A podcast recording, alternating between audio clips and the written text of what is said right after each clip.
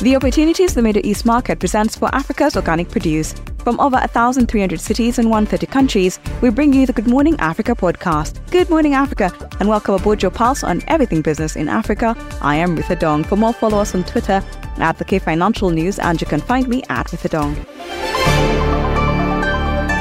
Lorika Naburi Matthew, Farm Director of Naburi Farms, joins us for this episode. He speaks candidly about why governments need to invest in agro processing infrastructure, long term financing, and the opportunities the Middle East market presents for Africa's organic produce. Um, investment in silo systems was never really there. But when a client comes now and tells you, I want quality at the beginning of the of any discussion, quality is my first thing. Aflatoxins, we're in a humid country.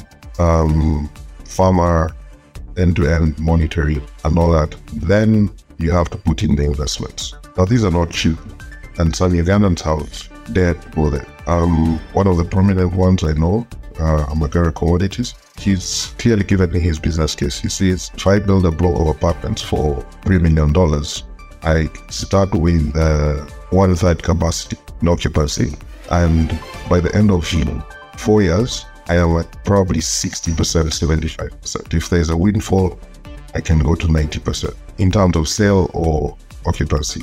So compared to building a silo system, stocking it up, and within the first one year of operation, you're at 75% capacity. So um, how many people would continuously be benefiting from the investment in a silo system? That's the farmers, the truck drivers, the mechanics, a loaders, laborers, and everybody in that system.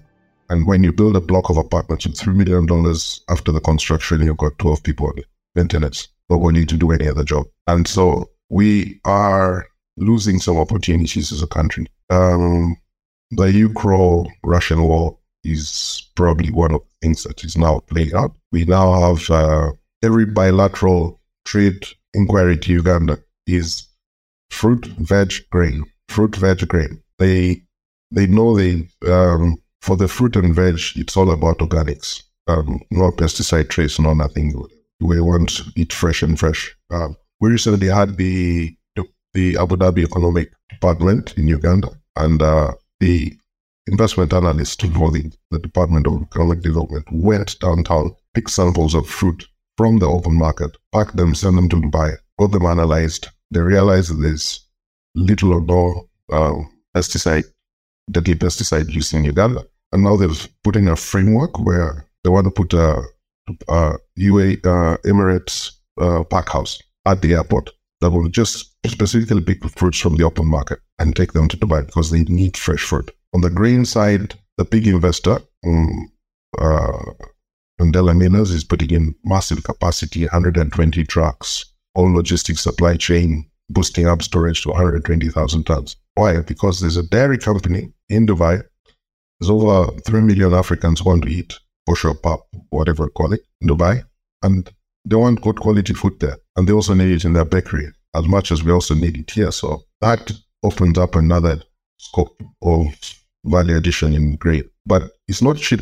It's costing him maybe um and take thirty million dollars to that. So it's not money that he's borrowing in Uganda. I don't think so. So we we've got to look at these opportunities from the long term big financing. Um, the kind of money that will come in through probably NSSF realizing that three quarters their savers want to go into farming at the end of retirement. So they can create an enabling environment or by putting in the infrastructure that will support me. So if we don't take advantage of long term good money to put in the investments, and we still want to rely on the banks on their profit and balance sheet, we will not, we'll have a second round of the Lonra story. The opportunity will come, the prices will fluctuate, but you're not putting the infrastructure then.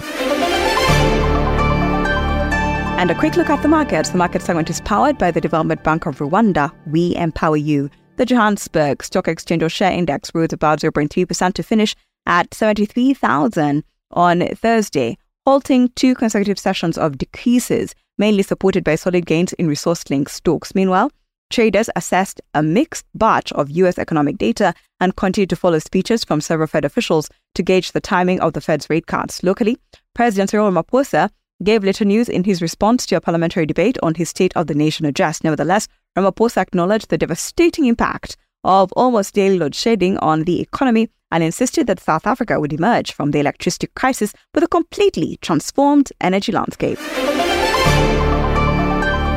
And a quick trip around Africa. Tunisia's economy contracted by 0.2% year on year in the fourth quarter of 2023, following an upwardly revised 0.3% decline in the preceding three month period, thus entering a technical recession. Steep declines were seen in oil refining, the manufacture of non metallic mineral products, other mining, and oil and natural gas extraction. The agriculture sector also continued to struggle, attributable to three consecutive years of adverse weather conditions, particularly drought.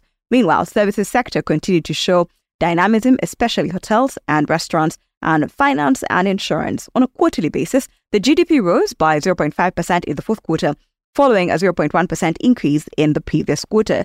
The national economy is estimated to have grown by 0.4% in 2023. Nigeria's annual inflation rate climbed further to a near 28 year high of 29.9% in January of 2024, up from 28.9% in December and above market forecasts of 29.5%.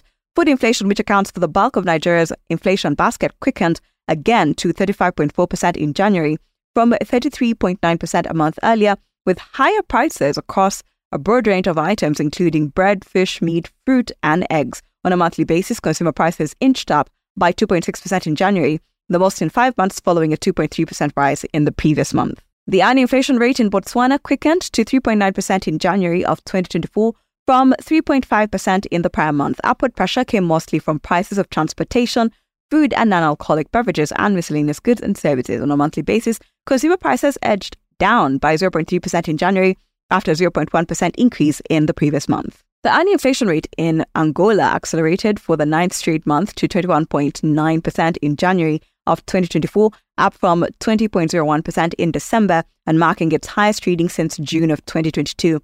Inflation has been increasing since mid 2023 due to a weaker kwanza and the removal of fuel subsidies in early June. Since the beginning of the second quarter of 2023, the National Bank of Angola has been limiting the exchange of foreign currency and banks have reported difficulties in purchasing dollars outside of an increasingly narrow exchange rate margin.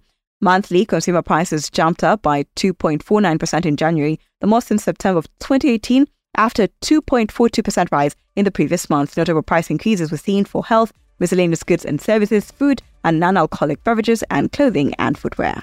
Ghana's annual inflation rate edged up to 23.5% in January of 2024 from 23.2% in the prior month, staying well above the central bank's target band of 6% to 10%. This comes after five consecutive months of decreases amid a weakening currency. Non food price growth accelerated to 20.5% in January, compared with December's 18.7%, while food inflation eased to 27.1 from 28.7 in December. Thank you for always waking up with us. Good Morning Africa is a product of the K Financial if you have any suggestions or you want to check out more stories, visit the website. That's thekfinancial.com. And don't forget to subscribe. You can also find us on all social media platforms at the K Financial, and you can find me at Fido.